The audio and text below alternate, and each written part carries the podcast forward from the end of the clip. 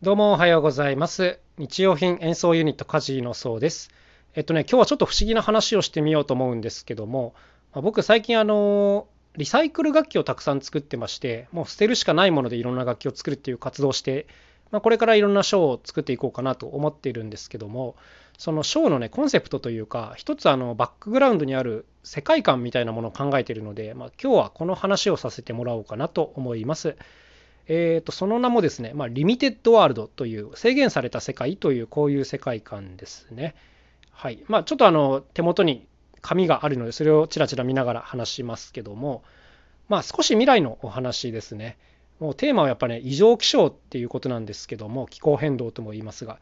もうこの異常気象が常に続いて大雨と嵐が日常茶飯事であると。でもう四季も関係なくですね気温とかもぐるんぐるんに変動しまくる、まあ、こんな世界がベースにあります。はい、で標高、まあ、海抜ですねこの高さがほぼ地面の値段と比例している。で水位が上がっていくつかの島とか海沿いの町が水に沈んでしまっているようなそんな世界ですね。でこの世界では5つのものが制限されています。で1つ目というのは環境に負荷をかける素材原料ですね。これが1つ目。2つ目が同じく環境に負荷をかける技術やり方そして3つ目が住めるエリア4つ目が、遠距離への移動で最後が電気という5つのものが制限されている世界ですね。はいまあ、1つ目2つ目の環境に負荷をかける原料技術っていうのは比較的分かりやすいですね。それぞれのこう素材であるとか技術ごとに、まあ、どれだけこう環境に負荷をかけないかっていうのがポイント化されていてポイントの高いものは使えない、あまあ、負荷をかけるものは使えないっていうふうにもう決まってしまっているということですだから今の時代はどんな素材や技術だって使うことができますし、まあ、コストの安い方法を取ろうみたいな選択ができるわけですが、まあ、これができなくなったということですね。はい、だから、まあ、それぞれごとになんかこう可視化されているということですね。制作工程とか負荷ポイントが。っていうことですね。で、えー、その次の住めるエリアが制限されているっていうことに対して、まあ、これはもうこの気候の問題からこうなっているということですね。単純に海抜の低いところは住めない。うん、で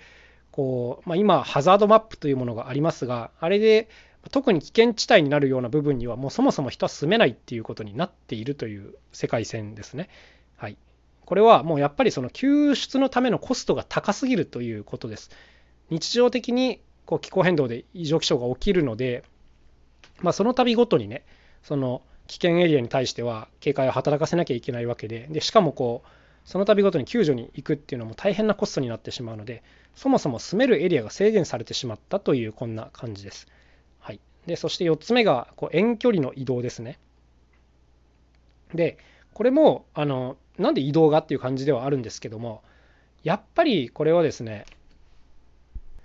まあ、移動においての環境負荷コストが高すぎるっていうことですね。特に化石燃料なんかは完全にタブーですし、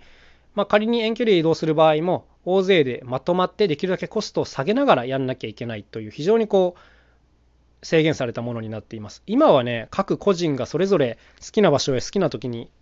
行けるようになっていますが、まあ、こんなことは到底できないという状況ですね。はい、そして最後、電気ですね。電気は使えないというよりも制限されている状況で、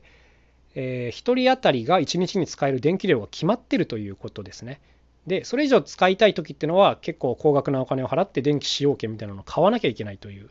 こんな感じです。そもそもやっぱり今ですね、現代においては、あの電気代払えば誰でも好きなだけ電気を使うことができるんですが、まあ、やっぱりこれがもうそもそもおかしいっていうことですね。だから今自分が使える中で、その電気の割り振りを考えなきゃいけないということになっていきます。まあ、こんな風にして5つのものが制限された世界というのがあって、まあ、その中でこういろんなストーリーがあるという、まあ、そんな世界観を考えていたりします。でまあちょっとここからはあの他の要素なんですけどもえっ、ー、とまあ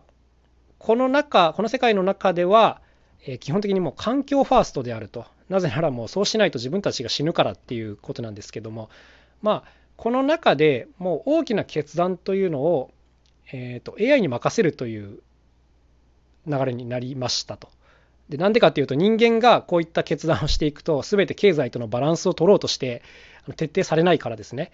うん、もうちょっといいじゃんみたいなあの風になっていくと、まあ、とてもとてもこのラインっていうのは守れなくなってくるのでもう基本的には人間の判断っていうのを排した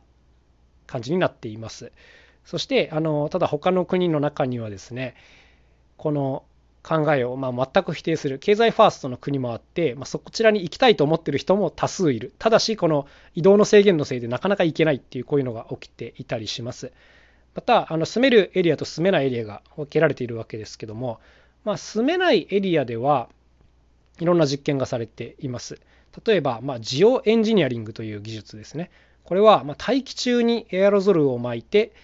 太陽光をこう反射させる技術ですね。はい、これはあのとても人が住めるエリアで実験できないんですけども、まあ、住めないエリア限定で試されているという感じですね。あとは CO2 の直接空気回収という技術もこれも実験されていたりします。まあ、これは現代でもあるんですけども、まあ、もっと広いエリアでやられているということですね。あとは、えー、植林エリアというもう完全に現代のジャングルみたいなものができているようなエリアもあったり、まあ、人が住める地域の居住区域は、えー、ほとんどの建物の屋根が白く塗装されていて、まあ、太陽光を反射しつつあとはさらに一部のエリアはもうドーム状になっているというのがあります。ドーム状。はい。これはあの手塚治虫を読んだことがある方とかね。あのクロノトリガーというゲームをやったことある方ならなんとなくイメージできるかもしれませんがその住んでる居住地の周りが半球体のドームで覆われているということですね、まあ、これによって水害がある程度避けられる、うん、強風とかも避けられるっていう、まあ、こういうメリットがあったりしますと、はい、ただしまああのあんまり広いエリアでは使われていないっていうこんな感じですね。うん、で、えあとは電力削減 AI がフル稼働していると。まあ、やっぱりこの電力使用を抑えなきゃいけないっていう制限が厳しいので、まあ、個人個人が使える量が決まっているっていうのはもちろんですね、どうしても使わなきゃいけないインフラの部分でも、もう基本的に AI がフル稼働しているという、こんな感じですね。なんとなくこう、世界線が伝わったでしょうか。僕はあの今こんなものをイメージしながら、まあ、そうですねあの曲を作ったりとか楽器をデザインしたりとかこういうことをやっているということですね。なんかこう一つ裏設定というかこういうものがあるとなんかこうどっちにしようかなみたいに迷った時にあでもこういう世界だったらこっちだよなっていうのがなんかあの自分でイメージつくんですよ。うん、だからあのどっちも A でも B でもよかったんだけど、うん、でもこの状況なら A だなみたいなことが割とこう判断が早くなってくるので面倒くさかったんですがなんかこういうのをちゃんと決めとくっていうのは結構大事なことかなというふうに思っていましたね。はい、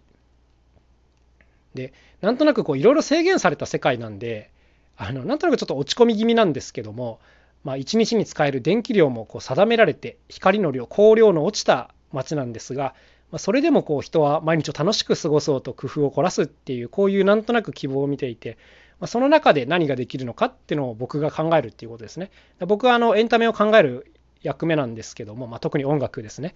はい、こんないろんなものが制限された世界でじゃあどんな楽器が作れるのかとかねどんなやり方の音楽がやれるのか、まあ、こんなことを考えながら今書を作っているということです。でこれの、まあ、今考えてるものっていうのは手はいくつかあるんですが、まあ、例えばこう廃棄物を使った作品がいろいろあると。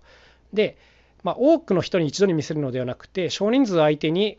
え、見せるっていうやり方であるとか、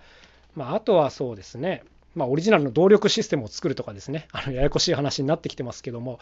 あの電気の使用量が決められちゃってんだからじゃあ電気を使わないでどうやってエネルギーを生み出すかっていうところで、ま、例えば重力が使われていたりとかねはい。まあ、こんなことをぼんやり考えながら、ここだったらこういう装置があるよなとか、なんか、そんな感じですね。はい。まあ、今日のトークは結構恥ずかしかったんですけども、まあ、こういうリミテッドワールドっていうなんか世界観をこう作ることで自分自身結構クリアになった部分とかがあってですね、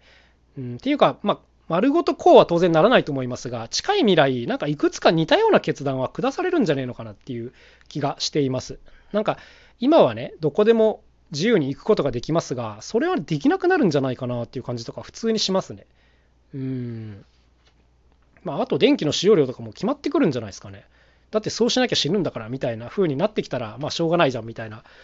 うん、気がしますけどね。はい。ってことで、はい、すいません。ちょっと押し付けがましい話ではございましたけども、こんな感じでございます。なんかね、自分のイメージをもっとはっきりさせるために、こう、プロの方にイラストとかでも書いてもらおうかなと、そんなこともちょっとぼんやり思っておりますが。ってことで、今日はここでおしまいです。また明日お会いしましょう。さようなら。カジノそうでした。